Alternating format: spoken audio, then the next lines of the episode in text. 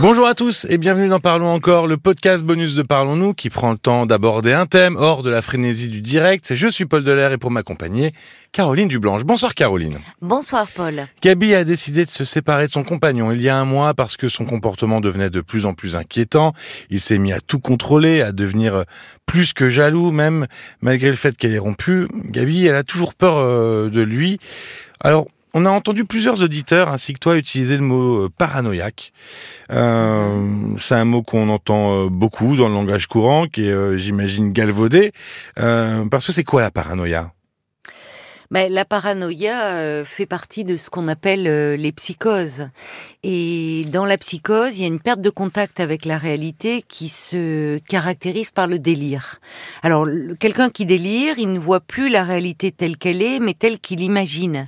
Il est enfermé dans son monde intérieur, il n'a plus aucune distance par rapport à ce qu'il pense. Alors, on est effectivement, comme tu le disais, très loin euh, du terme galvaudé maintenant, euh, où on dit euh, d'un collègue un peu susceptible ou qui pense qu'il est un peu persécuté par la hiérarchie ou je ne sais quoi, qui ah, est parano. Donc là, ça peut être quelqu'un qui manque un peu de confiance en lui, mais qui n'est pas du tout dans cette dimension-là. Euh, la paranoïa, elle regroupe les délires de persécution, les délires de grandeur, les délires de jalousie, et c'est ça qui, enfin, outre d'autres signes, on voyait quand Gabi euh, nous parlait de son ex-conjoint, cette euh, jalousie maladive et irrationnelle.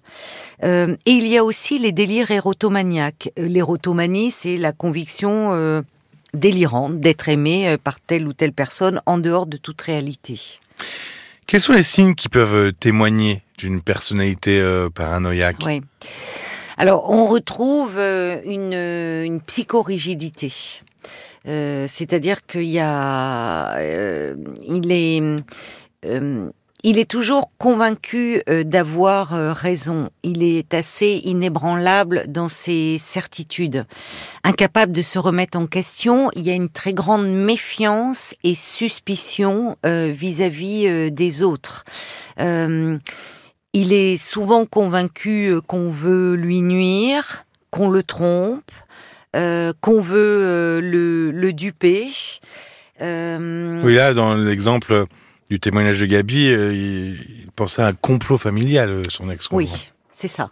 Et c'est là où je, d'ailleurs, un peu après avoir évoqué avec elle où j'ai essayé de, voir avec Gabi à travers des exemples qu'elle donnait, et elle m'a dit à un moment, oui, maintenant que j'y pense, euh, il, il pense qu'il y a un complot familial autour de, notre fille et que je veux lui enlever. ce qui n'est pas rien, c'est complot, c'est familial, c'est quand même assez puissant. Hein. oui, mais on voit, alors on a vu euh, récemment avec des événements dramatiques qui se sont passés. On parle beaucoup de théorie du complot, mais euh, les, les, les, personnalités paranoïaques sont beaucoup, euh, sont beaucoup là-dedans.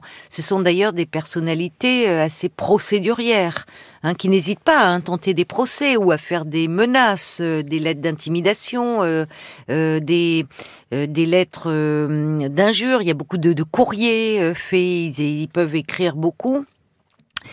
Et, et là, c'est un petit peu préoccupant parce que euh, malheureusement, un paranoïaque peut devenir dangereux pour lui-même ou pour autrui. Parce qu'il se sent tellement menacé, c'est ça le problème. C'est qu'il se sent menacé. En fait, c'est son angoisse intérieure qui le menace.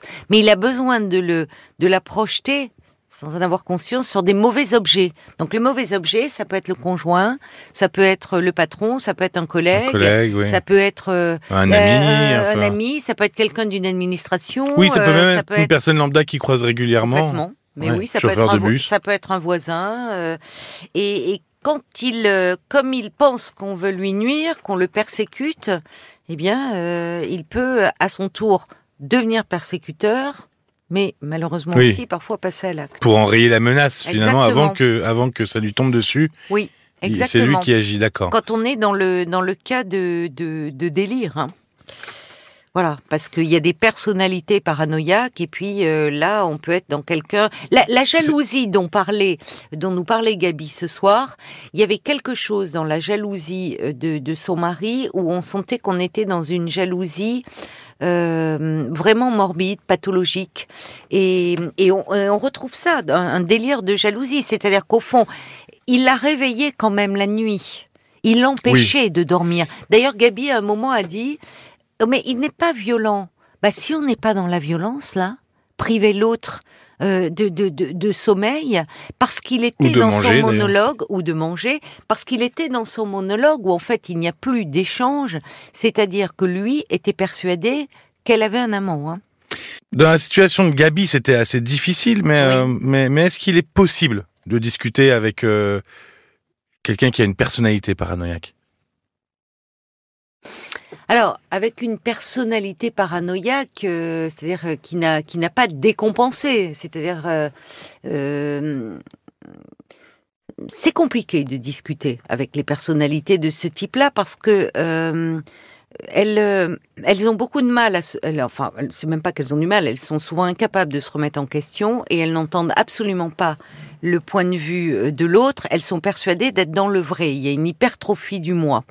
Euh, le, le, Il y a un sentiment de toute puissance en fait. Hein. Mmh. Le paranoïaque a tendance à penser que tout tourne autour de lui. Donc, les personnalités paranoïaques ne vont pas forcément être dans le délire dont je parlais là, les différents délires, persécution, jalousie, voilà. Donc, il, oui, c'est-à-dire que on, trouve pas mal euh, de, personnalités paranoïaques dans les postes de pouvoir. Et ce n'est pas étonnant. Parce qu'elles évoluent, elles sont un peu comme des, un poisson dans l'eau dans ces postes-là. finalement. il y a beaucoup d'enjeux de, de pouvoir, de, de, méfiance. de la méfiance leur est très utile. Cette espèce de suspicion, de penser qu'il peut y avoir euh, des complots pour les renverser, ou bah, ils sont très à l'aise. Finalement, ils parlent les coups, ils anticipent. Donc on retrouve beaucoup de personnalités paranoïaques dans des postes de pouvoir, dans le monde politique, mais dans l'histoire aussi. Euh, il y a eu beaucoup de dictateurs qui étaient de très grands paranoïaques. Oui, souvent, c'est vrai qu'on entend souvent le mot paranoïaque avec le mot dictateur. C'est souvent associé. mais c'est souvent associé, oui. Mais bien sûr, ils se méfient euh, de tout le monde. C'est comme ça aussi qu'ils conquièrent le pouvoir. Ils ont tous les outils, ils sont, ils ont, euh, ils sont parfaitement adaptés à ces postes-là. Alors après, discuter, euh, on ne sera pas entendu en fait. On peut toujours discuter, mais on ne sera pas entendu. Et alors, quand on est dans le cas d'un, de, de on, peut, on peut même si on essaie de, là dans le cas de la jalousie dont nous mmh. parlait Gabi.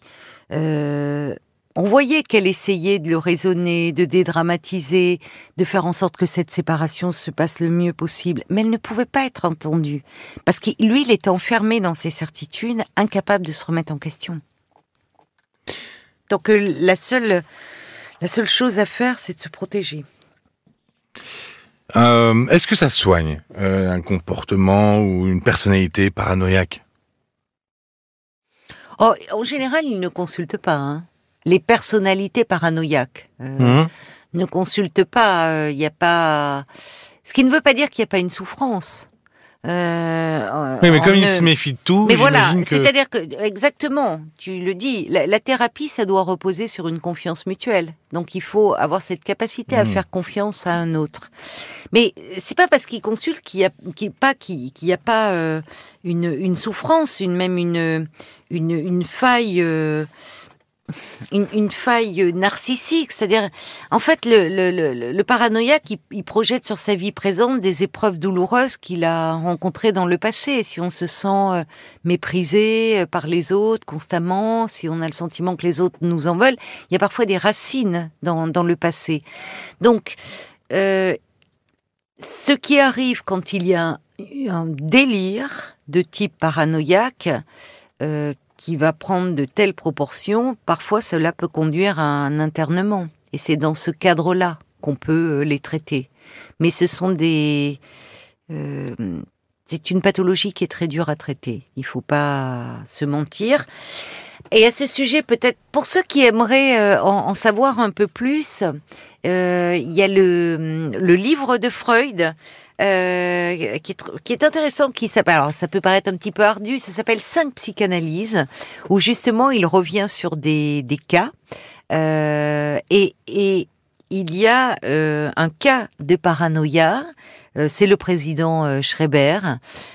tous les étudiants en psycho, en psychiatrie connaissent ce cas-là parce que ça a été un président de cour d'appel. Ah quand je disais des personnalités qui évoluaient dans des sphères de pouvoir, il était président de cour d'appel et psychotique. C'est vrai qu'on ne se l'imagine pas comme ça quand quand on est euh, néophyte. Voilà, cinq psychanalyses de, de Sigmund Freud. Merci beaucoup Caroline. Merci à toi Paul. Je parlais de la frénésie du direct au début du podcast. Bah, retrouvez dans cette soirée du 13 février l'échange avec Nicolas qui euh, ressent quelque chose pour un stagiaire qu'il vient d'employer. Euh, vous verrez pourquoi je dis ça. Et puis Marie qui souhaite se réconcilier avec sa belle-fille. Abonnez-vous sur l'appli RTL ou sur la plateforme de podcast que vous utilisez parlons-nous, rtl.fr, Caroline. Oui, c'est mieux. Faut que tu répètes, parlons-nous, rtl.fr. C'est l'adresse sur laquelle vous pouvez nous écrire. Si vous voulez euh, nous raconter une histoire d'amour pour la Saint-Valentin le ah 14 février, n'hésitez pas, vous êtes les bienvenus. Merci d'avoir été à l'écoute et à très vite. À très vite. Parlons encore, le podcast.